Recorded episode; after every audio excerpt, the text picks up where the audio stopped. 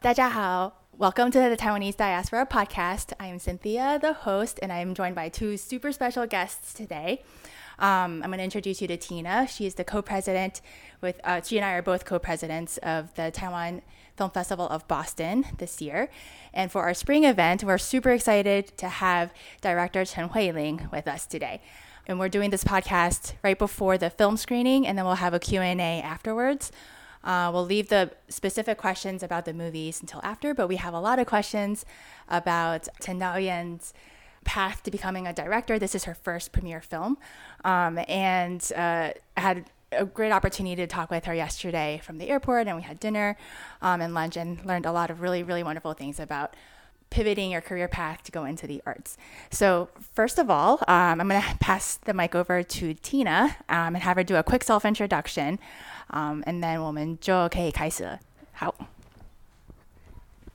嗨啊，大家好，很高兴啊，Cynthia 能够邀请我到他的频道来，很荣幸能够邀请导演，然后来到波士顿参加啊波士顿台湾影展的春季活动。然后今天是四月十五号，我们是在波士顿马拉松的周末，呃。的前就是巴马马拉松前的这个周末，然后很多人潮来到这个地方，然后嗯，来一起共襄盛举。陈导演就是呃拍摄的我的阿妈一封给阿妈的一封信啊。我跟辛西亚是今年那个波士顿影展的会长，然后我们很高兴能够邀请你来，嗯，然后我要说呃先。给大家稍微介绍一下 TFFB，然后我们是怎么样有这个机会可以邀请导演来波士顿？OK，所以呃，波士顿台湾影展呢是在二零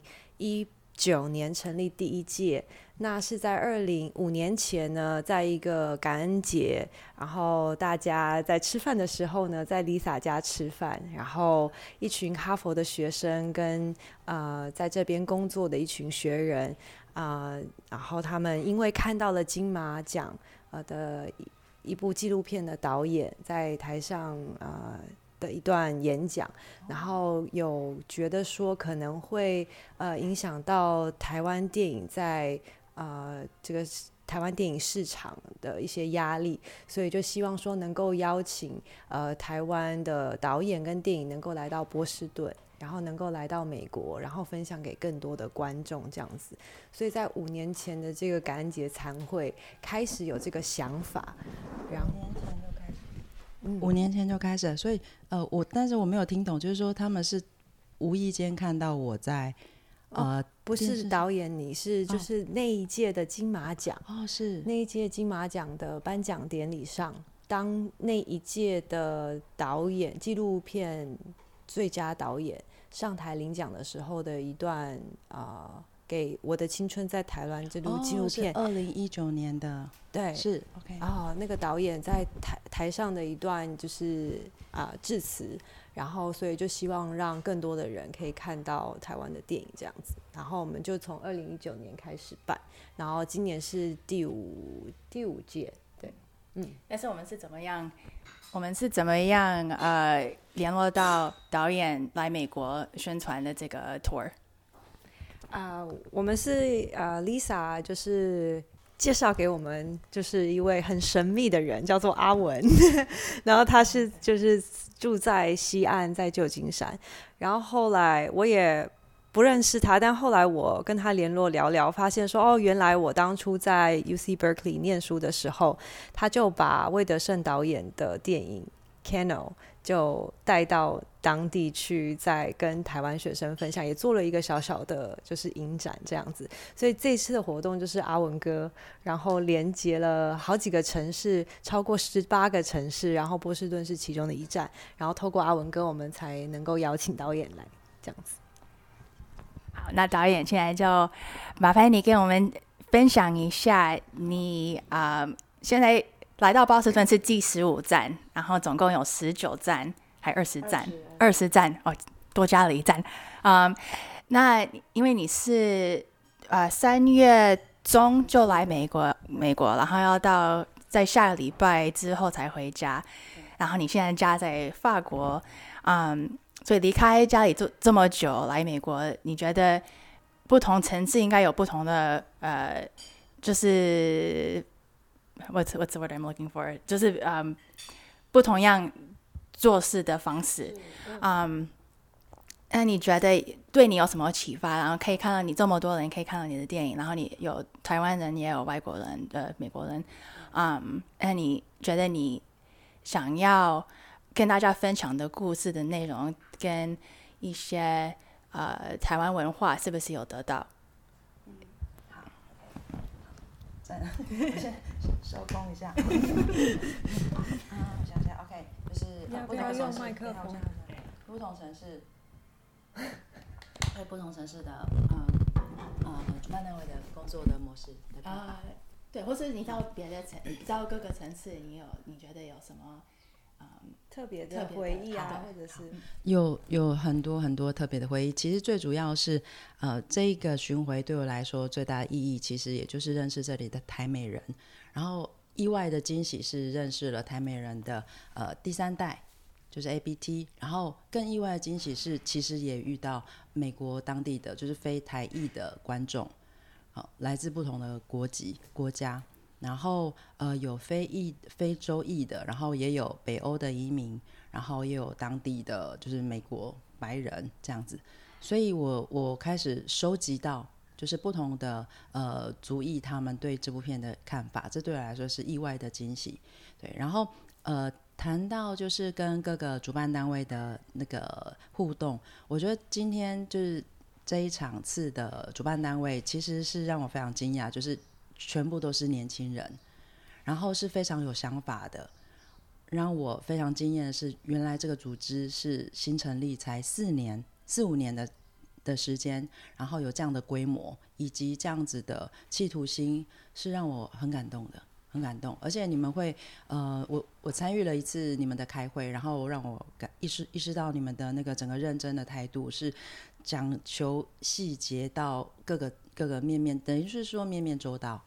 所以我非常的感动，而且我认为就是，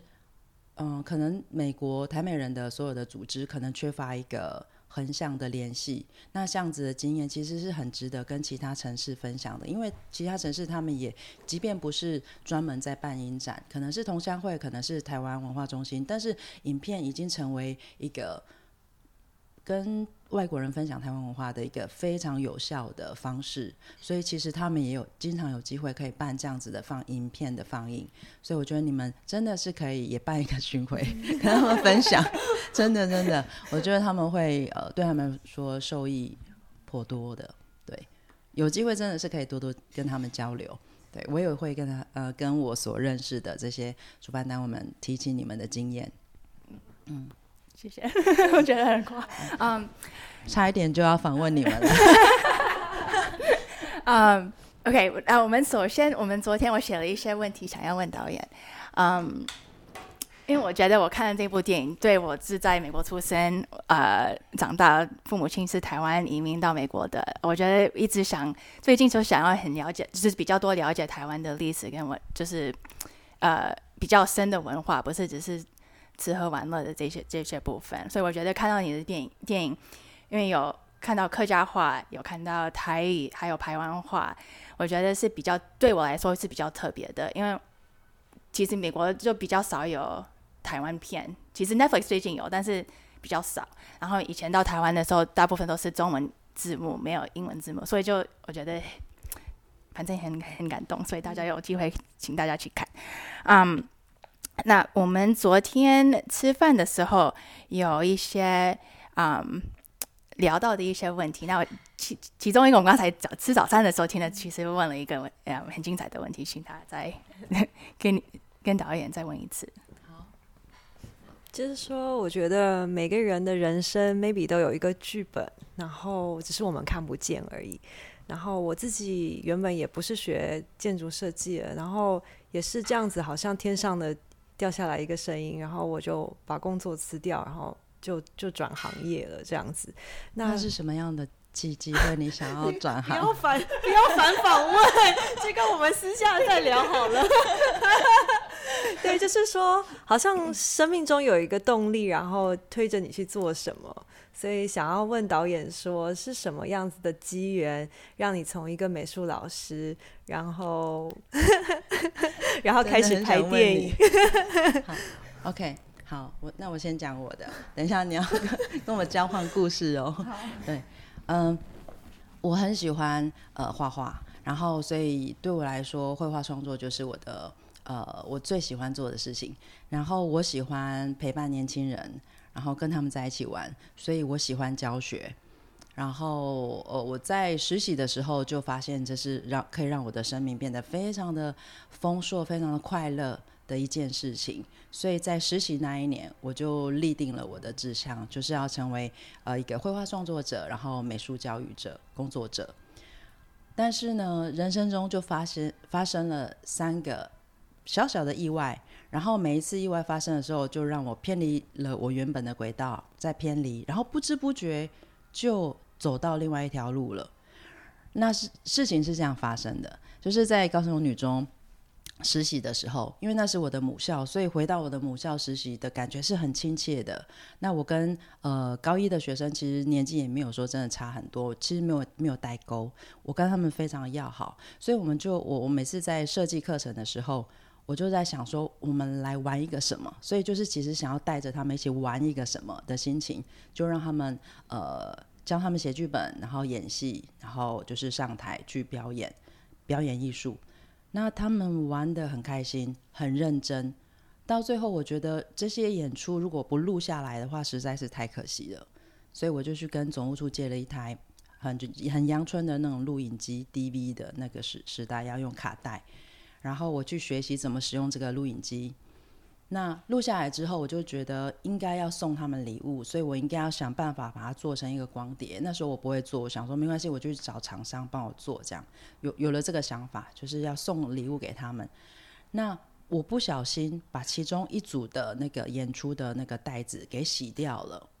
所以我就去跑去跟他们道歉。但是因为他们跟我感情很好，所以其实他们。就安慰我说没有关系啊，杏儿，他们叫我杏儿是因为那时候我是剪平头，然后他们觉得我很像女版的阿信，就叫我杏儿，杏儿，杏儿没有关系，我们重演一次，让你重录一次。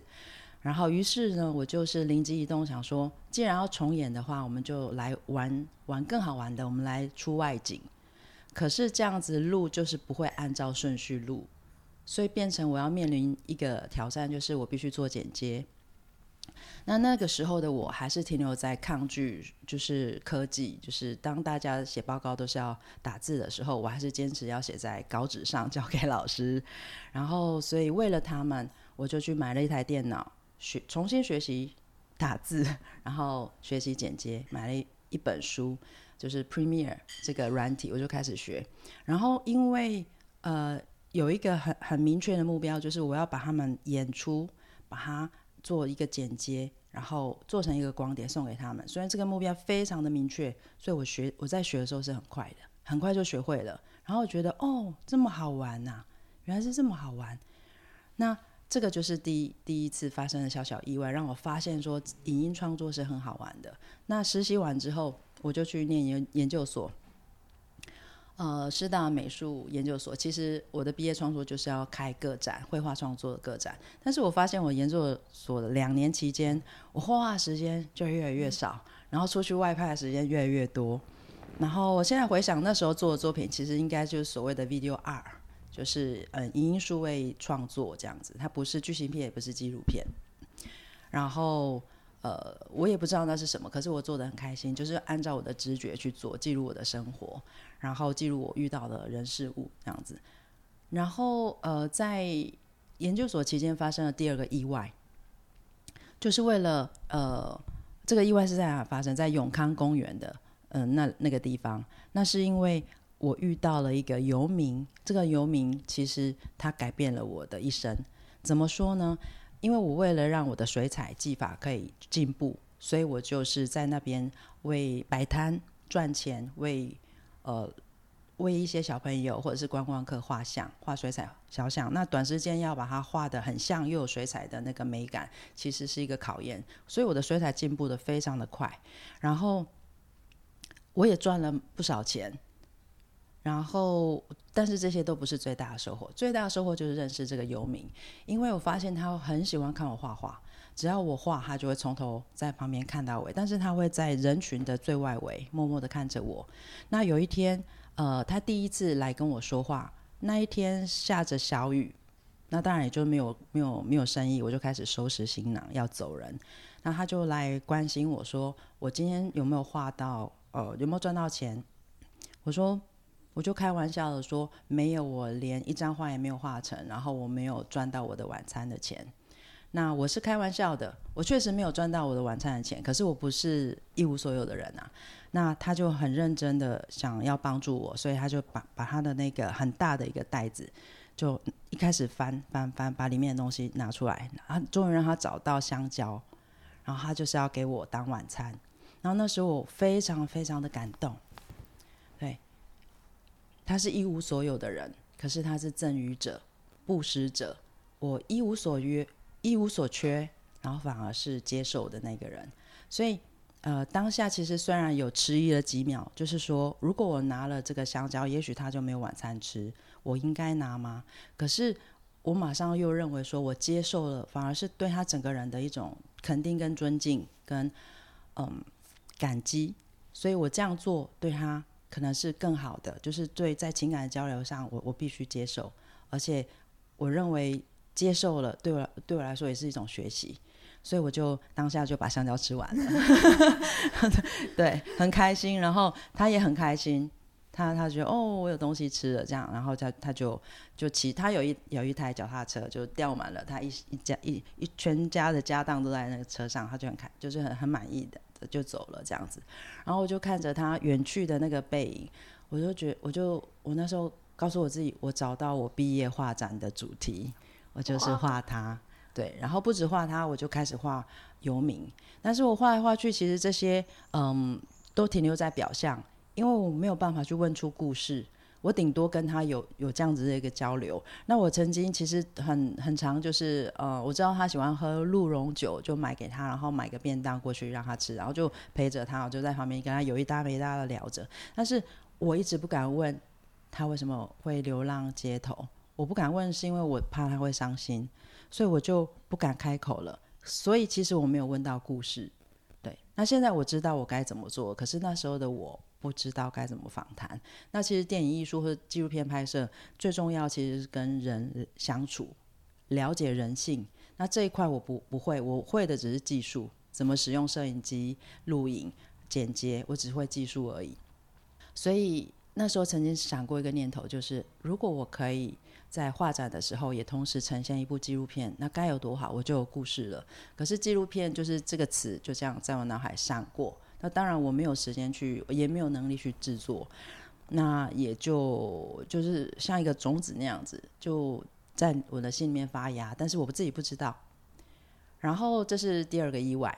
那发生的第三个意外是在我研究所结的学业结束之后，我就考上了呃新北市的徐汇中学的一个正式的教职，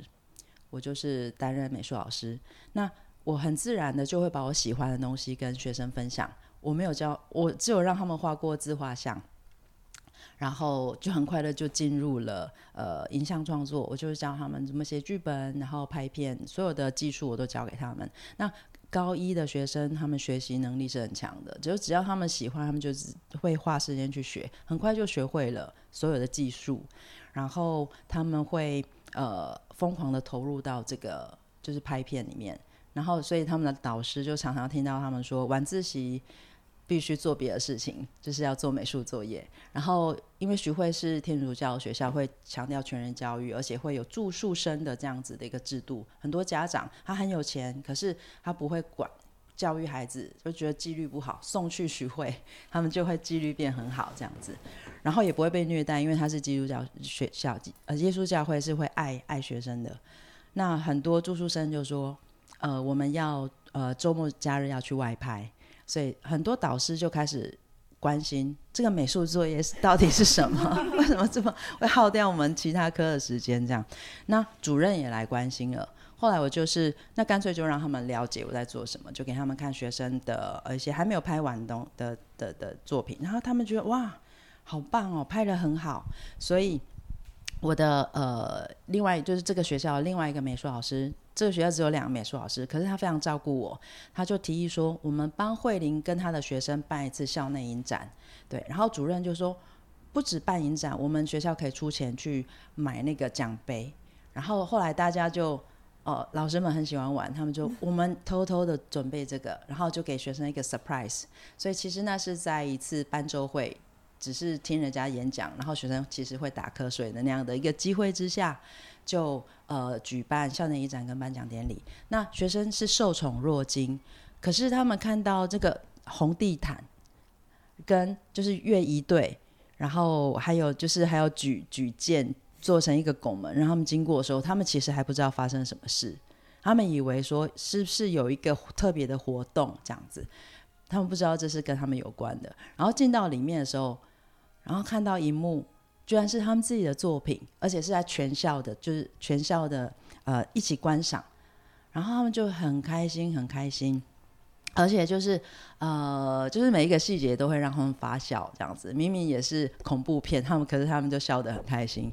然后呃颁奖典礼的时候，他们也是。呃，很意外，没有想到，就是看完影片还可以得拿到奖项。他们站上台的那个样子，就像我们看到奥斯卡得奖或金马奖得奖的人一模一样，就是那个感动是会让你呃起鸡皮疙瘩的。他们就是发自内心的去感谢父母亲，感谢老师，然后告诉我们说他找到人生的方向的那个志愿已经就这样子，那条路已经出来了。对，其实是很感动的，但是其实我我还是有点心虚，因为我还是做了一个检讨，就是他们拍的片其实就是所谓的呃娱乐商业片，有人拍鬼片，有人拍搞笑片等等的，其实很难说说他们的作品有什么艺术性。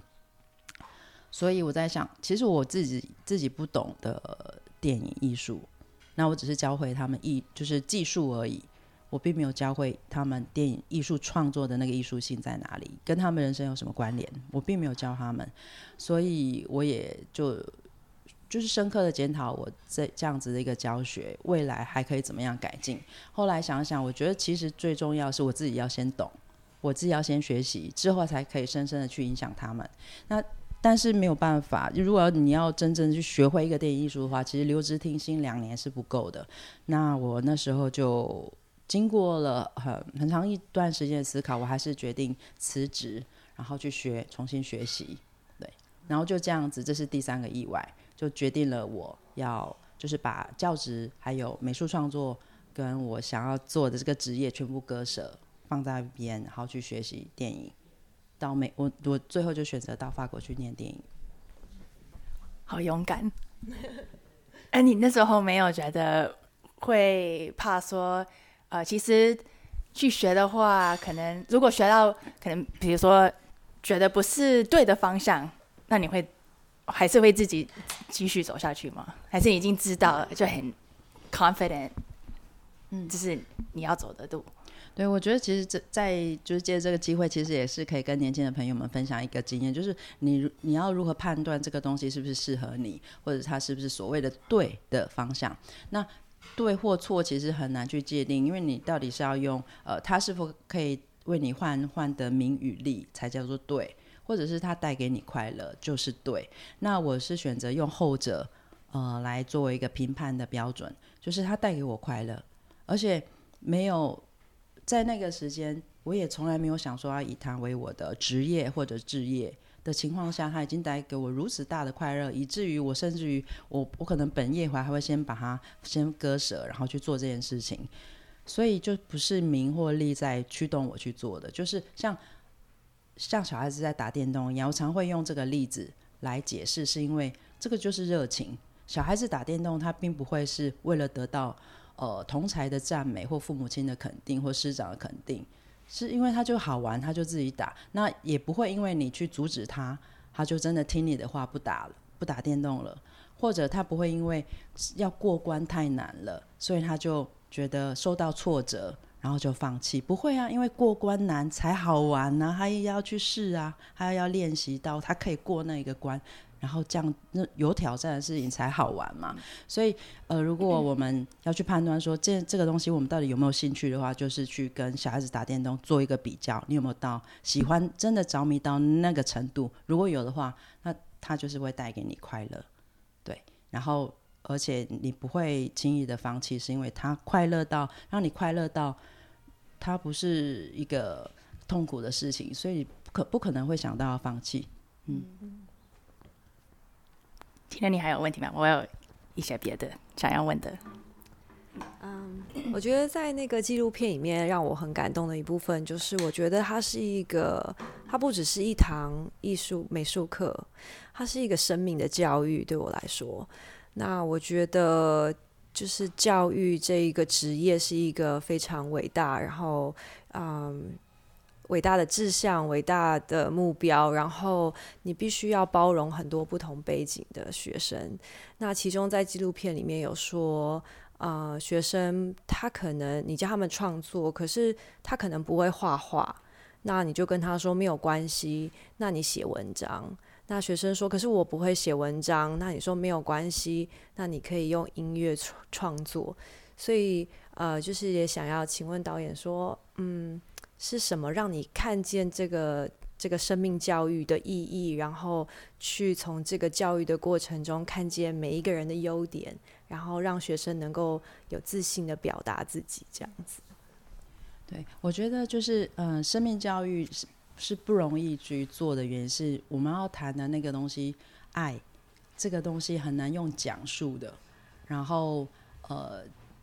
讲再多，它听起来就像是理论或者是口号，这个东西没办法教给，不是说我老师在台上讲，我们应该要爱人或什么，讲完之后他们就会爱人，会会去付出，会去尊重生命，不是是要透过某一种呃活动的设计，然后教学上循序渐进的引导。这其实是一个专业，就是教学是一个专业。那我们因因为我是美术老师，所以我就是意外的发现，美术创作不见得就是要培育艺术家进入艺术的产业。其实我们更多的是培育出一群一群人，他可能透过艺术创作而理解生命的本质。所以，呃，艺术教育跟生命教育的结合，呃，是是非常棒的，甚至于结合了哲学的思考以及人文社会学科的思考。我们对于呃，历史的理解对于呃社会议题的关切，其实都可以透过艺术创作，然后达到目的。为什么呢？是因为艺术创作的这个呃行动里面，学生他就是历史诠释，他拥有历史诠释权，而且他会觉得很好玩，因为哦，我要拍电影，我是导演呢，或者是我是演员呢，所以他们有了一个自我实践的一个舞台，大有一个舞台，大家会看他，给他掌声。然后艺术创作，就算它不是动态的表演艺术，它也是静态的，它会有一个展览，所以仍然仍然是一个舞台。而且在那个展览，呃，就是一家三代都会被邀请来，然后社区的民众也会来看，所以他会呃，就是他会有他的观，他会找到他的观众群，就是他的亲人跟他的邻居对他的肯定跟赞美。所以对孩子来说，就是艺术创作。呃，马上给他一个自我实现的那个舞台，他就会觉得好玩，然后他就去玩。可是不小心就玩着玩着，因为我们把一个呃生命教育的那个内容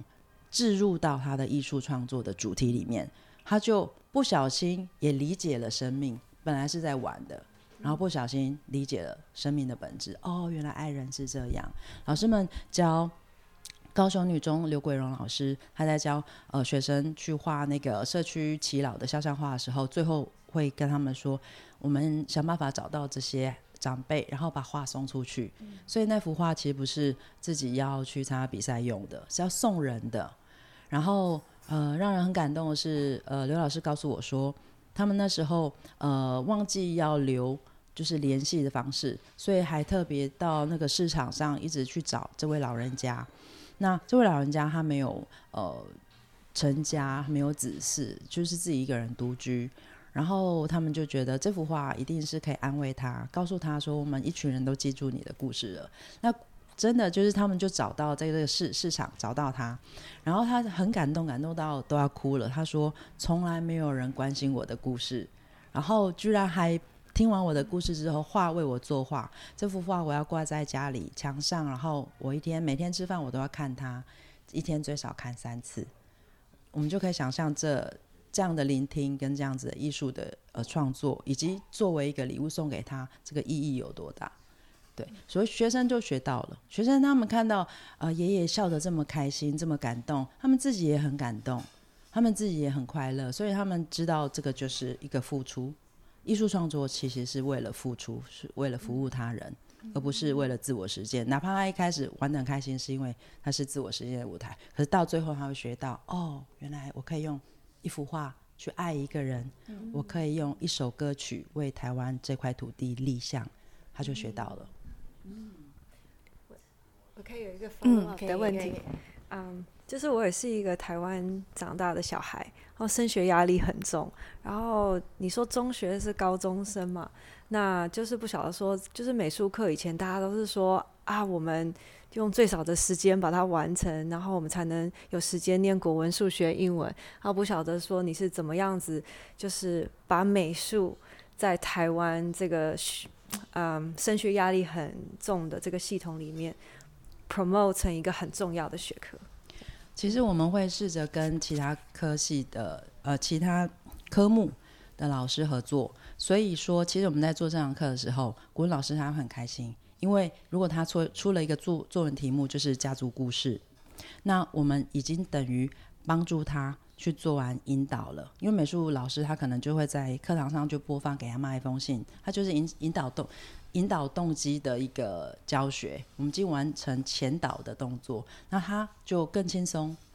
他不用再去引导学生，学生已经接受过引导，就直接写这个作文，然后他本来的国文老师本来的。呃，教学就是要出很多作文题目，那这只是他其中一次而已，所以他不会觉得美术课影响到他的教学，就觉得是相辅相成的。然后我们因为这一堂课终究是要引导学生从家族记忆进到社区记忆，进到国族记忆，所以是循序渐进的。那我们会需要地理老师来帮助我们第二个阶段社区记忆的部部分，然后他就会负责去做社区的走读。带着学生就走进那个社区，去理解这个社区的历史。那我们美术课还要出一个作业，就是已经做完了呃家族记忆的这个这个绘画创作，那社区记忆也要为他做一个创作。那只是说这个跨越是跨越到就是跨越了血缘的关系，它其实是一样的一个呃能力，就倾听的能力，呃创作的能力是一同样一套模式，可是今天是要为。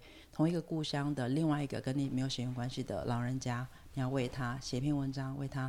唱一首歌，为他画一幅画，对，所以就是慢慢的引导学生进行这个跨越。那这时候就会需要跟地理老师合作，然后进到国足历史的时候，就需要跟历史老师合作。而且尤其是如果我们要再去碰触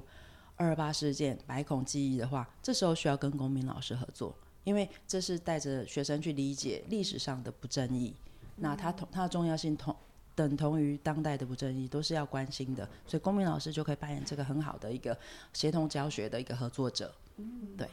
所以其实各科如果我们都是像接力赛那样子去呃做一个呃教学群组的一个共备共同备课的一个团队的话，那其实我们并不会影响到我们升学本本应该做的这些学习认知上上学习。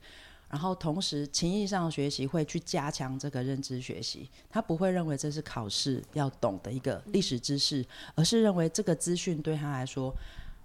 跟他建立的那个情感是是整个是结结合在一起。就是他认为这个学生他就会认为认知的学习是帮助他进行思想上的辩证的一个练练习。可是同时，我们在引导他爱人嘛，不。不断的去爱自己、爱自己、爱自己的家人、爱社区，跟你没有血缘关系的人，然后还要做呃岛屿故事交换，你还要就是熊女的学生还要跟原住民的部落的孩子，那马夏尔学生做故事交换，所以他就跨越了地域性，要去爱另外一个种族，然后另外一个地方的人们。然后他们就不断的再去学习那个爱爱人的能力，要不断的扩展。那这个是情谊上的学习，他会深深深的跟认知上的学习连连接起来。你要爱人，你要懂得他们那边的文化，你要去知道哦，纳马夏那边的历史是怎么一回事。两个东西是呃思想上的辩证以及情就是情感的连接，它是呃紧紧的紧密的结合在一起的。当这两个东西呃双管齐下的时候，我们培育出来的孩子，他会是一个有故事的人，而且最终他因为呃真正的有把他的呃自我的实现跟就是艺术创作发挥在服务他人的这个面向上的时候，他最终就会变成一个有信仰的人。从一个有故事的人到一个有信仰的人，这是需要很长时间的引导。我们慢慢让他做这些练习，这些付出的练习，用艺术创作去为一个人付出，为一群人付出，为一块土地付出嗯嗯。你要先走，OK OK，哦，你们就继续了。哎，再问你几几个问题。好，OK，那你先，OK，好，好，待会见，好。好。如果你今天在见到啊、嗯给你启发的那个游民，你第一个问题会想要问他什么？刚才有说到你当时你不知道要怎么问他自己他背他的背景的故事，那你如果有机会的话，你还是会想要了解他的故事吗？会啊会，然后但是了解他的故事就不会成为我非问不可的问题。我觉得我首先会是就是模仿他的姿态，就是让我变成另外一个他，就是坐在他旁边，然后模仿他，他在做什么我就做什么，他在看什么什么人我就跟着他一起看什么人。我我要理解他当下的存在的处境跟生存的状态里面他的那个视野是什么，然后他的那个速度是什么。然后他喜欢呃聆听的是什么，然后慢慢的我会问他当下喜欢什么，就是现在的他的一些问题，然后慢慢的再把现在跟过去进行一些连接，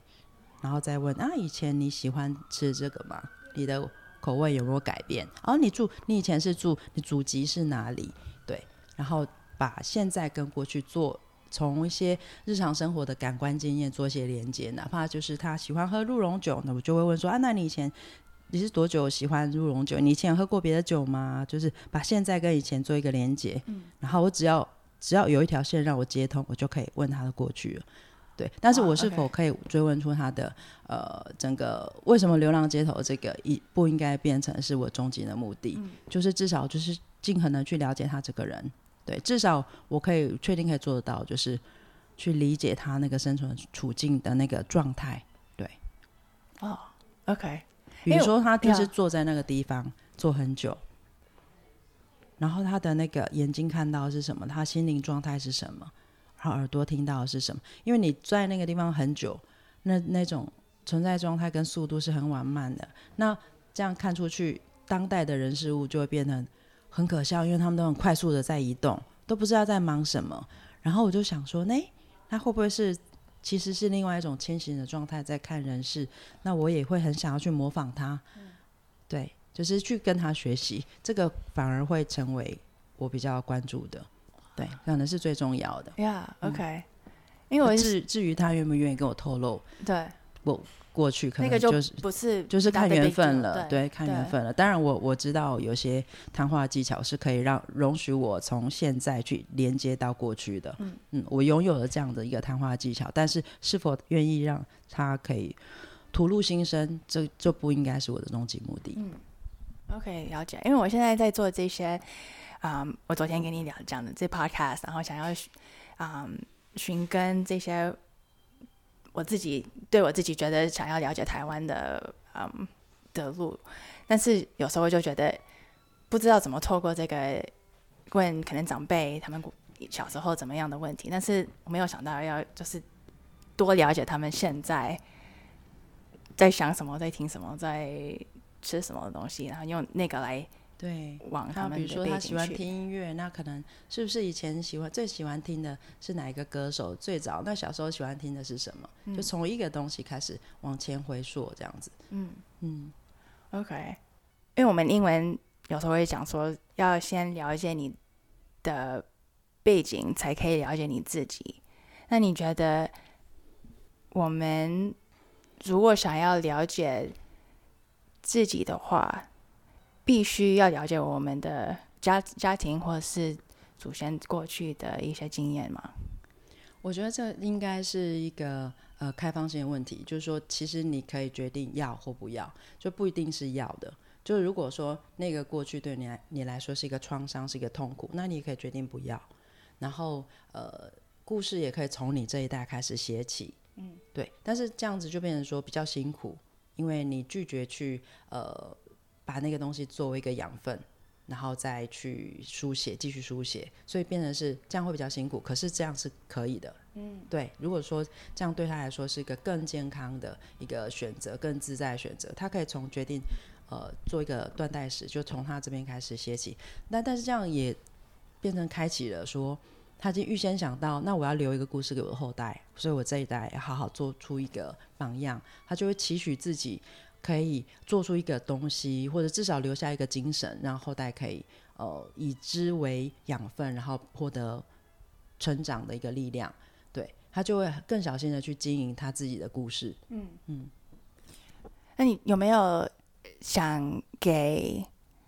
想要走艺术方面的人，或如果想要走导演这方面的这条路，或是想要啊？写作或是不同样的东西，是可能要改变，这个可能就从我们刚开始说，可能从从理工方面要改变到艺术方面，有什么建议，或是有什么嗯嗯 encouragement？那好，我觉得首先要呃要很爱自己，就爱自己，就是不要给自己任何的压力，就是尤其是。如果是从理工科转到人文学科，然后甚至是艺术创作的话，就变成好像呃，他觉就改变了你未来的职业，他整个方向都改变。那随之而随之而来的会是各方面的压力。是否这个呃性性向的转变、兴趣的转变，就要马上获得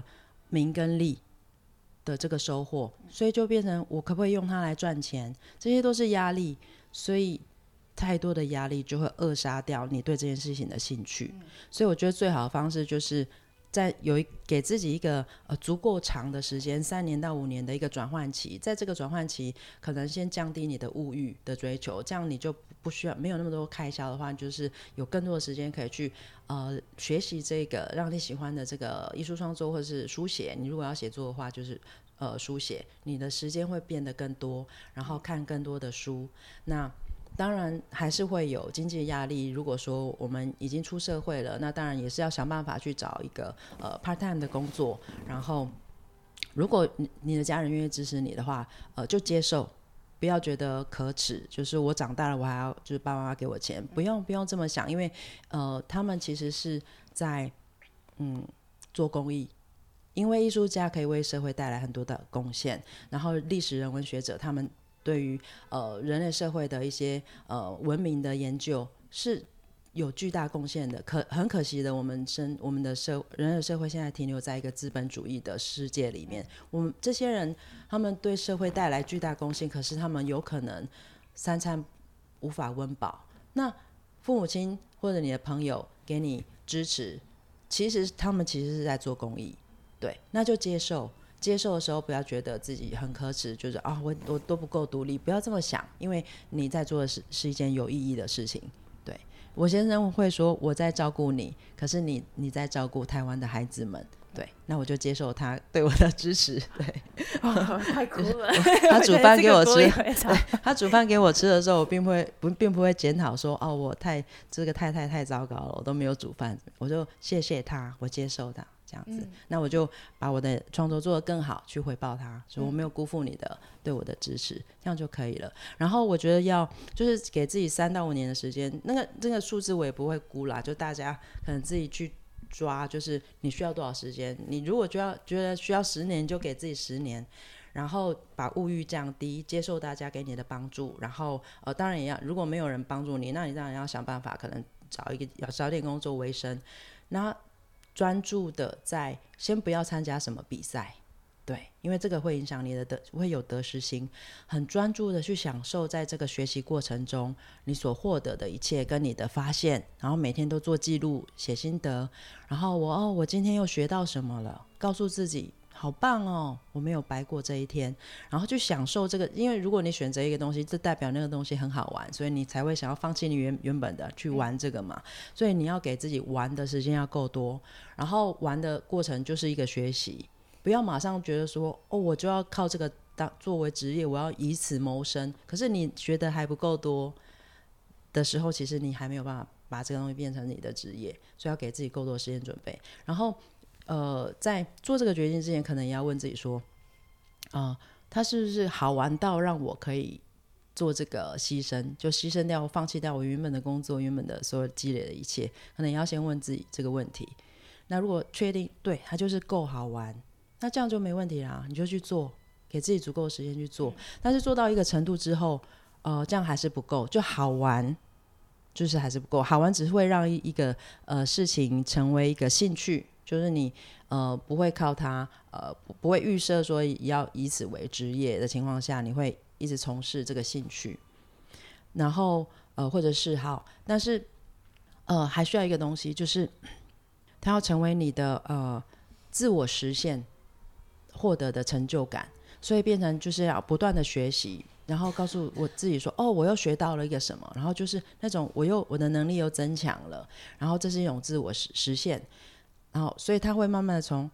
爱好兴趣变成一种热情，一种慢慢的专业化，就是会越钻越深，你会拥有越多的专业能力、创作能力，但是这样还不够，因为他顶多。如果你钻研的很深的话，你拥有很多技术，你的能力增长，你顶多可能以此为呃职业，让你赚到一些钱。可是它还不够支撑你。如果因为假设一个呃艺术创作，它就是没不是很很很稳定的嘛，那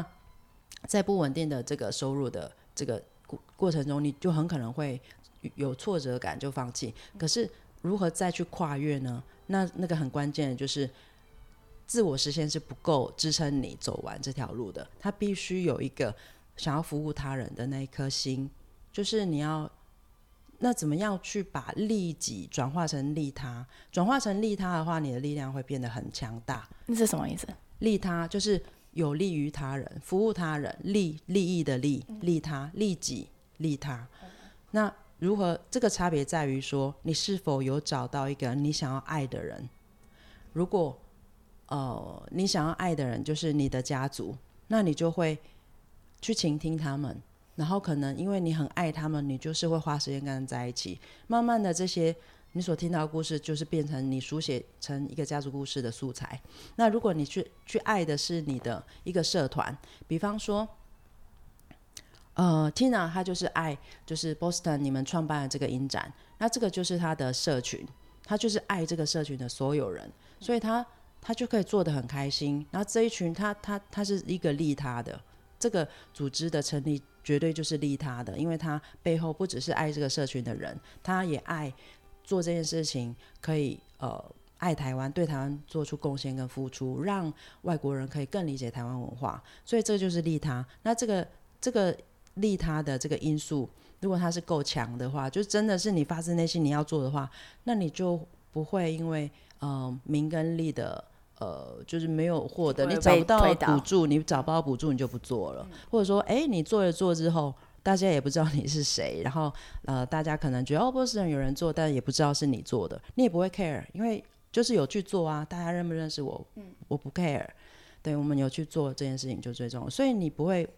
被名跟利呃所干扰。然后你会持续的去做这件事情，很大一个因因素就是利他，利他的这一颗心，想要服务他人这一颗心。如果他是那个欲望是很强烈的话，你就可以走一辈子了。可是这时候就就是说，这个已经是从自我实现转到另外一个呃层次，就是它是一个使命感。所以它其实是有层次的，就是有一件东西吸引你，觉得它很好玩，它只是一个嗜好、兴趣，然后它会慢慢转变成一个自我实现的一个。呃，获得成就感的一个呃，你从事的一个活动，一个一个艺术创作，这样，它慢慢的又变成是一个服务他人的这个为导向的一个使命感，那它就变成置业了，从兴趣变成热情，然后呃，可能是职业的阶段，然后再转化成置业。使命感的阶段，它是有时间的。然后，如果你够爱自己的话，你就要给自己足够的时间，从一个阶段慢慢跨越到另外一个阶段，绝对不能急，绝对不能急，绝对不能拿一个已经跑到就置业的阶段，然后自己跟他比。嗯。可是你只可能还只是在学而已，你要绝绝对要给自己足够的时间，好好的去玩它，学它，不要参加比赛。对，到最后就是你可以尽情的去参加比赛，因为你的目的就是获获得资源，而且你也不会被比赛的结果呃打击到，因为就是这只是你就是你需要获得资源，你就要这么做，然后你要你要去找到，比如说我要找到拍片资金，我就要敢去跟人家讲我的计划，然后我也不不担心你对我个人的看法是什么，因为我只要达到我我要获得资源这个目的就好就好了，我不会在乎自己哦，我是一个很内向的人，然后我又不不是很喜欢社交，我就是一个很非常内向的人，我也讨厌社交，可是因为我有想要做的事情，所以我就会克服本身性格上的障碍，去做出一些跨越，对。所以要给自己足够的时间，从一个阶段过渡到另外一个阶段。那这种，总之，这这个会是一个讲这么多，我觉得可以把它浓缩成两两个问题，就是这件事情有好玩到让你可以废寝忘食去做吗？这是一个。然后第二件事情就是，我是否在做这件事情的时候，我心里面有想要爱的一个人，或者一群人，他们是谁？如果他们的脸孔你都可以想象的出来，那你就可以放心去做了。对，你就可这两个问题会引导你从这个阶段跨越到另外一个阶段，然后把它变成一辈子的可以去做的一条道路。嗯嗯，这两个问题，谢谢。我觉得听了刚才快哭，因为我觉得就是你直接跟我讲我现在在的差的地方，但是昨天我们在吃饭的时候聊到啊。你后来就在找，想要把做故事的这个呃 process 做的比较快，scale 比较快。然后你说你一个人做不了，所以你要找可能在创新一个下一步的 project，然后可能要教学生什么的。然后其中一个是写信给嗯总统蔡英文。哦。然后我觉得这个就是你刚才可能就。讲的一部分说，不管你是啊，反正你对你自己很有信心，然后你不怕说被拒绝，然后就需要需要找一个 grant 才让才可以帮这些老师做这个步骤。好，可以稍微再跟大家讲一下。好，OK，就是在呃跟老师合作的这这几年里面，我发现他们做非常非常好，就是比我自己当初前一两年去跟呃。老师们做教学实验的那个成果来比，就是小巫见大巫，他们已经做到太好了，我觉得已经是课程的典范。但是他们这些故事，就是他们自己在自己的课堂上跟学生这样子进行这些活动的整个过程，已经有有些做了三年，有些五年，有些甚至到了十年。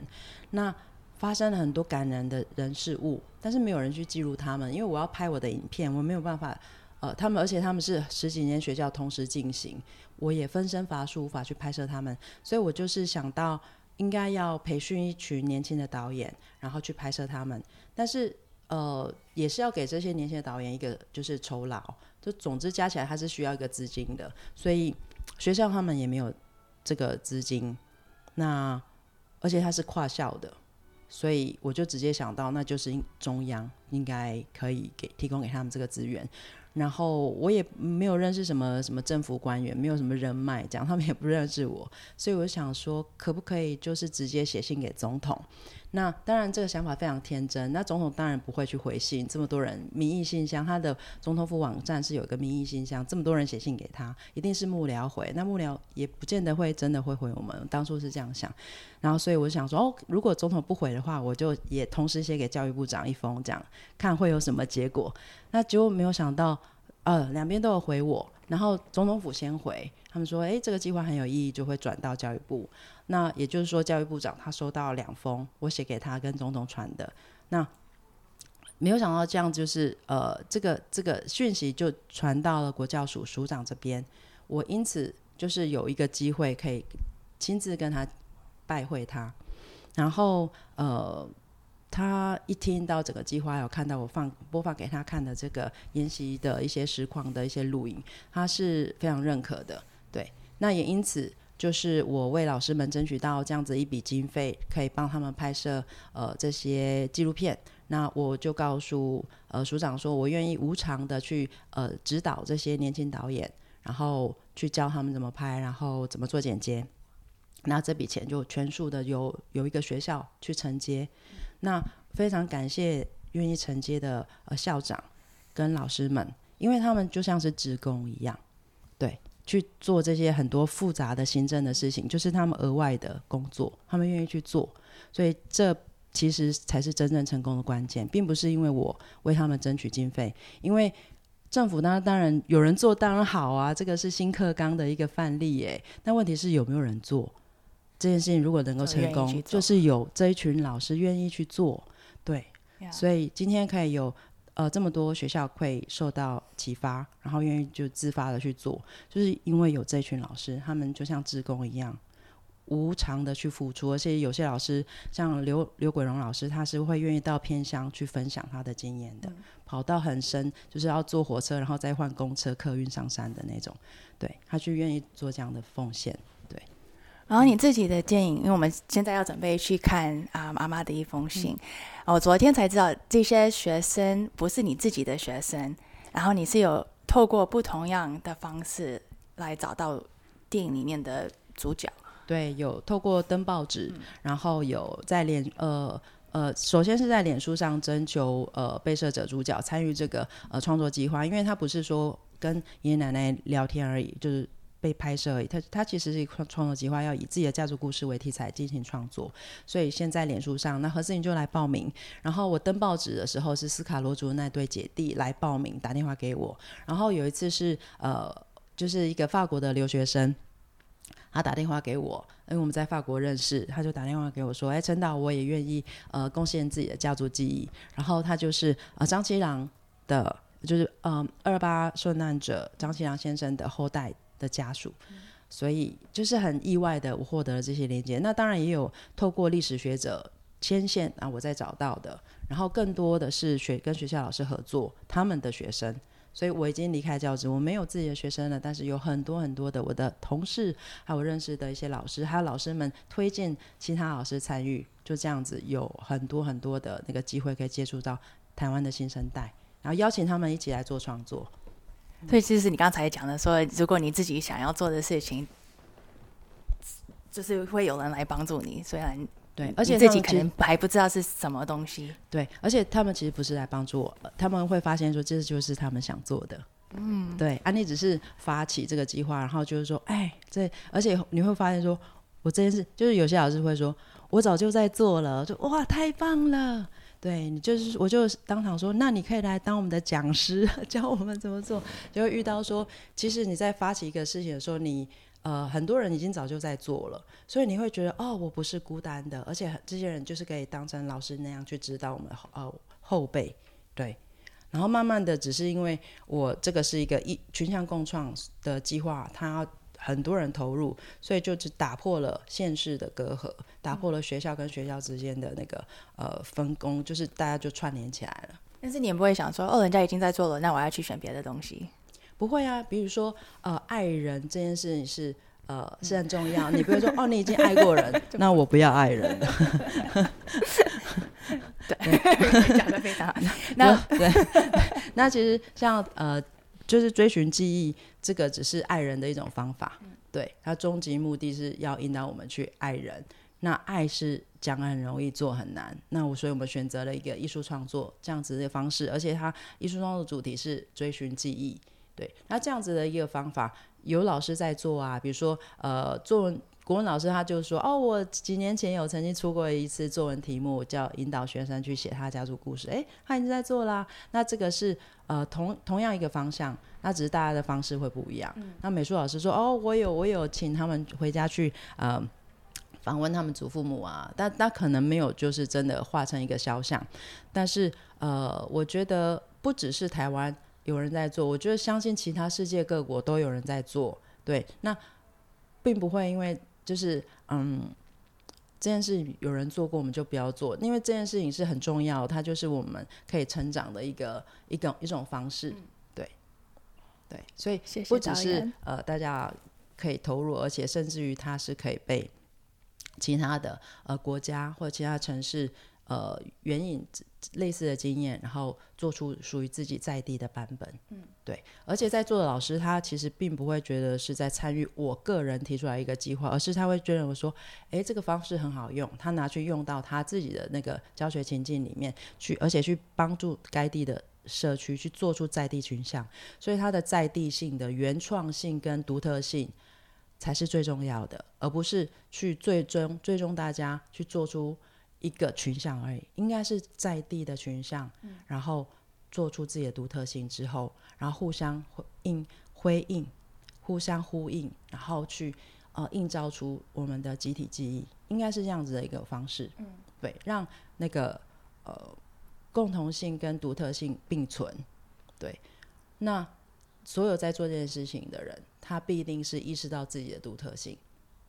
跟共通性，他才有办法跟所有的老师跨县市的跨校、跨县市，甚至跨国去进行合作。那是因为他们保有了自己的主体性，他们不认为我在参加你个人的一个计划，不是，他是意识到这就是我们共同可以做的一个大计划，我们的计划。对，而且在这个我们的计划里面，他拥有一个主主体性，因为他知道我现在在做的，别的老师做不到，那我就要好好做，去帮助别的老师也可以这样做。